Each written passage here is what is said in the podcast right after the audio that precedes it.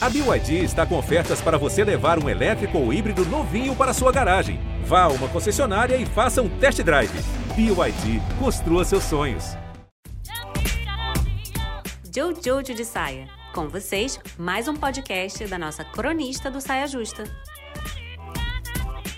Veja só que fato curioso. Fui sentar aqui para escrever sobre expectativas, né? E aí pensei, expectativa e tal, logo pensei em mãe, que expectativa a gente pensa logo em mãe. Só que aí quando sentei, comecei a escrever e tal, não vinha minha mãe na minha cabeça. Eu pensava assim, expectativas, não vinha minha mãe. Sabe quem que vinha?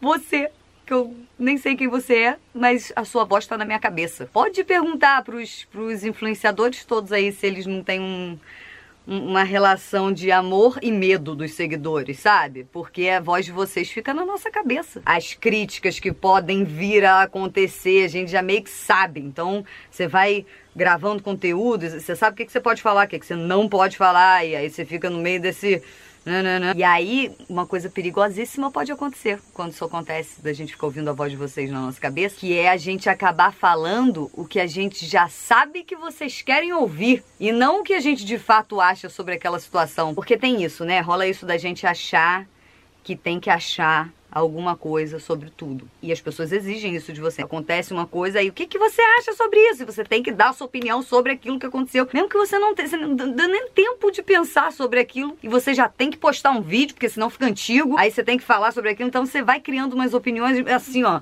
Só que aí perigoso, porque aí você não tá achando coisas, você tá replicando coisas que é bom você achar, né? Segundo pessoas que admiro. Tipo assim, pessoas que admiro falaram isso. Vou falar isso também. Pessoas que admiro não gostam disso. Então não vou gostar disso também. Só que você nem sabe se você gosta disso ou não. Você não foi lá ver o que, que era isso. Porque por mais que você esteja replicando opiniões ótimas, né? Coisas que você fala assim, não, pô, eu penso assim mesmo, não sei o quê. Mas, mas é bom você chegar lá. É aquele negócio de não crês em nada porque lestes num Velho Testamento e não crês em nada porque um grande sábio disse. E aí, grande sábio pode ser, né, um influenciador, ou pode ser uma coisa que você leu no, no, no, no Facebook de alguém, né, um Velho Testamento. Não creias nisso só porque alguém falou, porque você leu e não sei o quê. Aquilo, porém, que passar pela sua razão e depois de minucioso estudo for confirmado pela sua experiência, aí temos uma coisa que tem valor. E é claro que você vai buscar falar coisas e achar coisas que são coisas que fazem as pessoas que você gosta e admira gostarem de você e te admirarem também, porque todo mundo quer ser gostado. Eu quero ser gostada. E quando você acha que você tem que achar coisas sobre as coisas, né? Ah, um político fez alguma coisa, você precisa achar coisas sobre aquilo. Saiu alguma coisa no jornal, um escândalo, e aí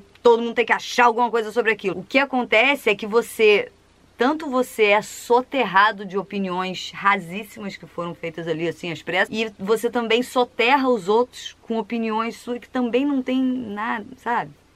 Assim, é só um monte de ruído na vida dos outros e na sua vida. Porque tem, tem isso, né? Você é os outros de alguém. Assim, você. Sabe quando você fala assim, ah, o que, que as pessoas vão achar se eu tomar essa decisão? O que, que as pessoas vão achar se eu me vestir dessa maneira? As pessoas, né? O que as pessoas, essa as pessoas, você é as pessoas de um do seu vizinho que tá pensando assim, ah, o que, que as pessoas, né? Tipo, você vão achar se, né? Eu fizer isso daqui. Então, quando você fica desesperado com a opinião das pessoas, saiba que as pessoas outras também estão desesperadas com as, outras, as pessoas que é você. É um desesperando o outro e achando ruim que, tá, que o outro tá te desesperando, mas ao mesmo tempo você desespera o outro também, sabe? E tem outra coisa que acontece também, que é quando você, você cria uma opinião e aí você acha que aquilo é absoluto. É uma opinião absoluta. Então, assim, é óbvio que é isso. Só que é uma opinião. E é da natureza da opinião ser parcial.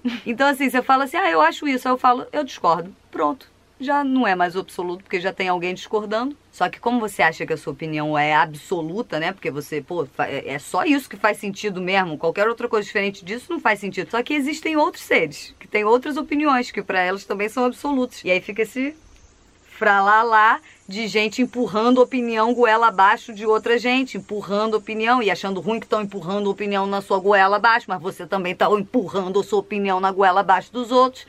E aí fica esse empurra, empurra, empurra, empurra. E, e, e em geral, é só um monte de réplica, que, nem, que as pessoas nem chegaram lá por elas mesmas, sabe? Você tá só replicando uma coisa que alguém falou, por mais que seja uma coisa incrível.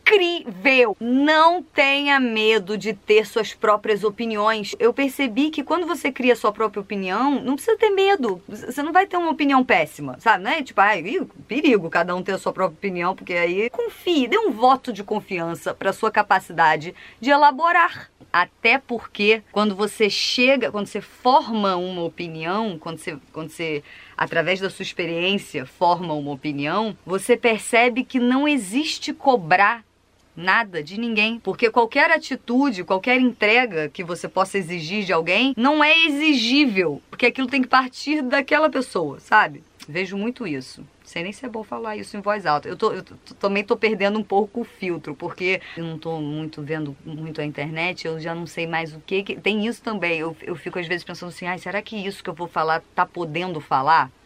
Sabe? Olha esse pensamento, isso é resultado de anos de.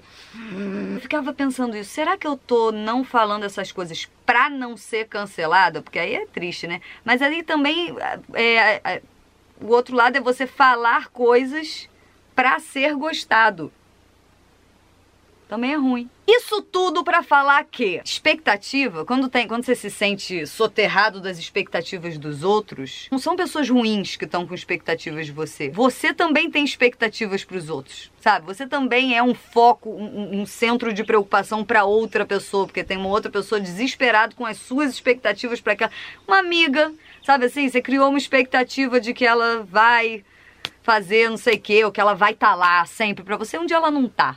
E aí? Por mais que você seja uma pessoa super pra frentex, não sei o quê, vai ter uma pessoa que vai agir de uma forma que você não concorda. E aí você vai falar, hum, e aí isso, esse hum já é, já já tá alimentando o mundo das expectativas, sabe? Porque isso daqui, ó, hum, é uma a pessoa descumpriu com a expectativa que você tinha. A questão é, se você tá decepcionada, isso já quer dizer que você criou uma expectativa.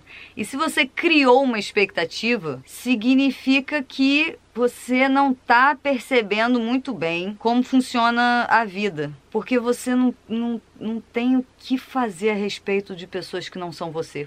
Eu caio nessa tanto.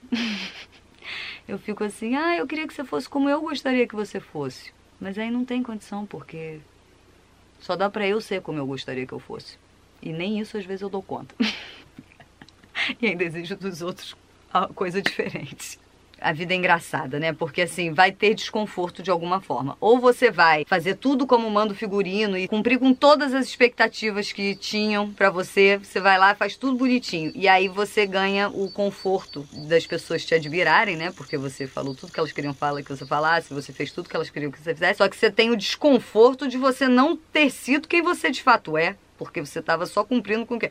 Agora, se você vai lá ser quem você de fato é, você ganha o conforto de você ser quem você é e viver a sua verdade. Ganha o desconforto de um monte de gente não entendendo aquilo e querendo que, mas o que, que você está fazendo? Vai ter desconforto aqui e ali, né? Mas eu acho que a grande diferença é você.